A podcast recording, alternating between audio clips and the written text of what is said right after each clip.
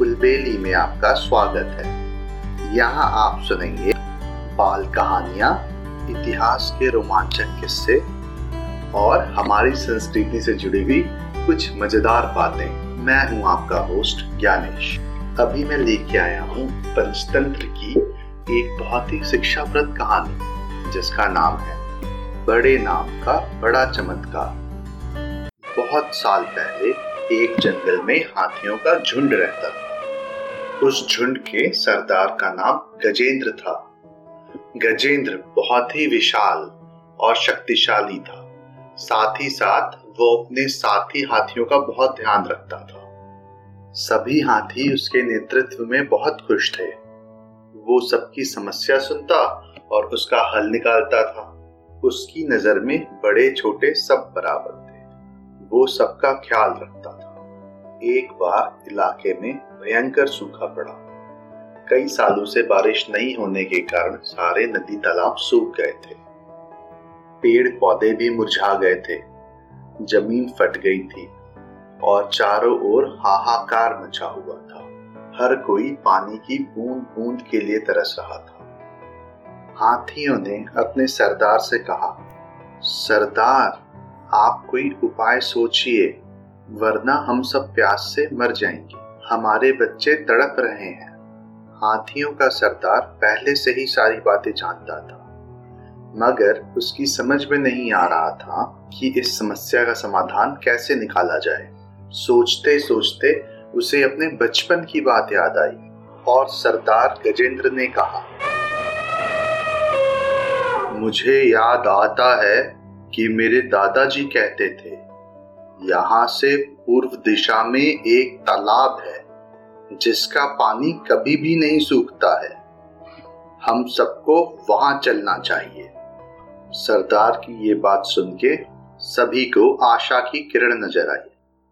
बिना पानी के दिन में सफ़र करना मुश्किल था इसलिए हाथियों ने योजना बनाई कि वो रात को सफ़र करेंगे, जिससे उन्हें कम प्यास लगे।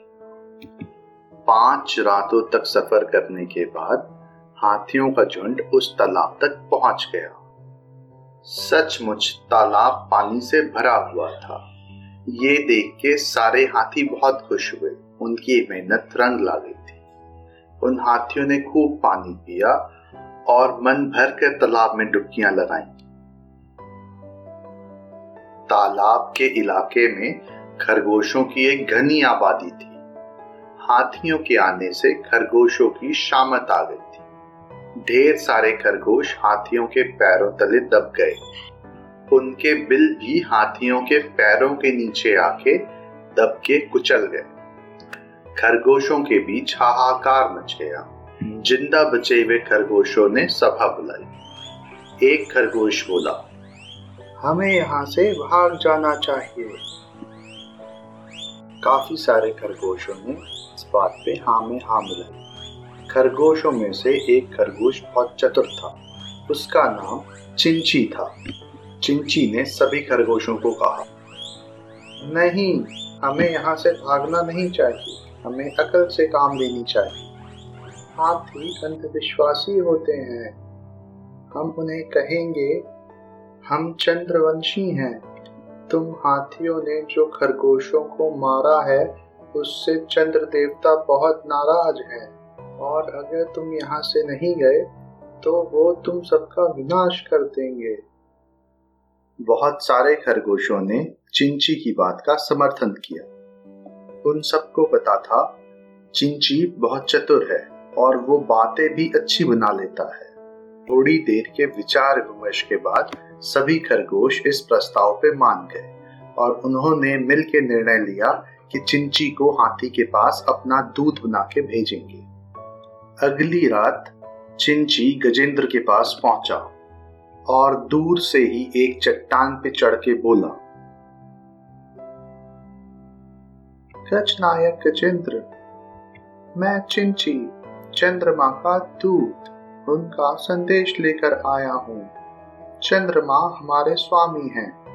ये सुन के गजेंद्र ने पूछा भाई, क्या संदेश लाए हो तुम? चिंची ने जवाब दिया। तुम हाथियों ने खरगोश समाज को बहुत हानि पहुंचाई है, इसलिए चंद्रदेव तुमसे बहुत नाराज़ हैं। इससे पहले कि वो तुम्हें श्राप दे दें, तुम यहाँ से चले जाओ। गजेंद्र को चिंची की बात का विश्वास नहीं। गजेंद्र ने बोला, चंद्रदेव कहाँ हैं? मैं खुद उनके दर्शन करना चाहता हूँ।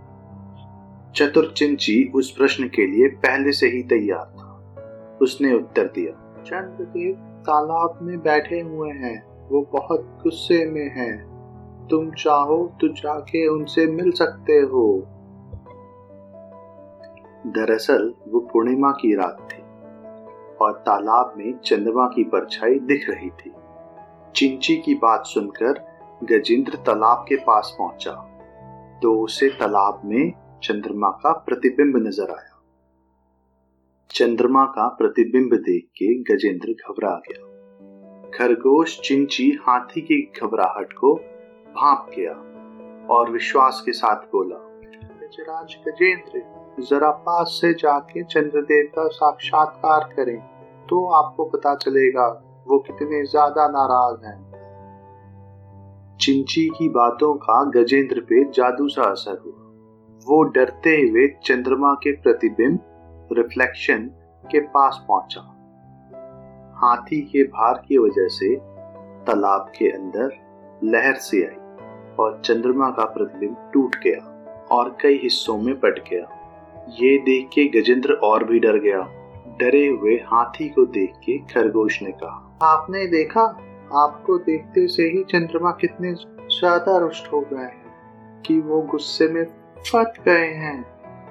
आप अपनी और बाकी हाथियों की खैर चाहते हैं तो उनके साथ तुरंत यहाँ से वापस चले जाएँ, वरना चंद्रदेव पता नहीं क्या श्राप दे दें।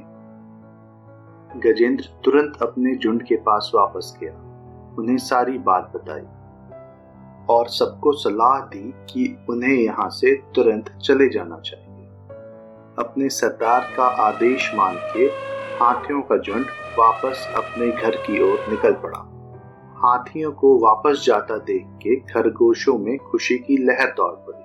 हाथियों के घर वापस आने के कुछ दिन बाद ही वहाँ पे जमकर बारिश हुई और पानी की समस्या का समाधान हो गया। और हाथियों को फिर कभी उस तालाब की तरफ़ जाने की ज़रूरत नहीं पड़ी। इस कहानी से हमें ये सीख मिलती है कि हमें हमेशा अपने बुद्धि का प्रयोग करना चाहिए। बुद्धिमानी से ताकतवर शत्रुओं को भी हराया जा सकता है।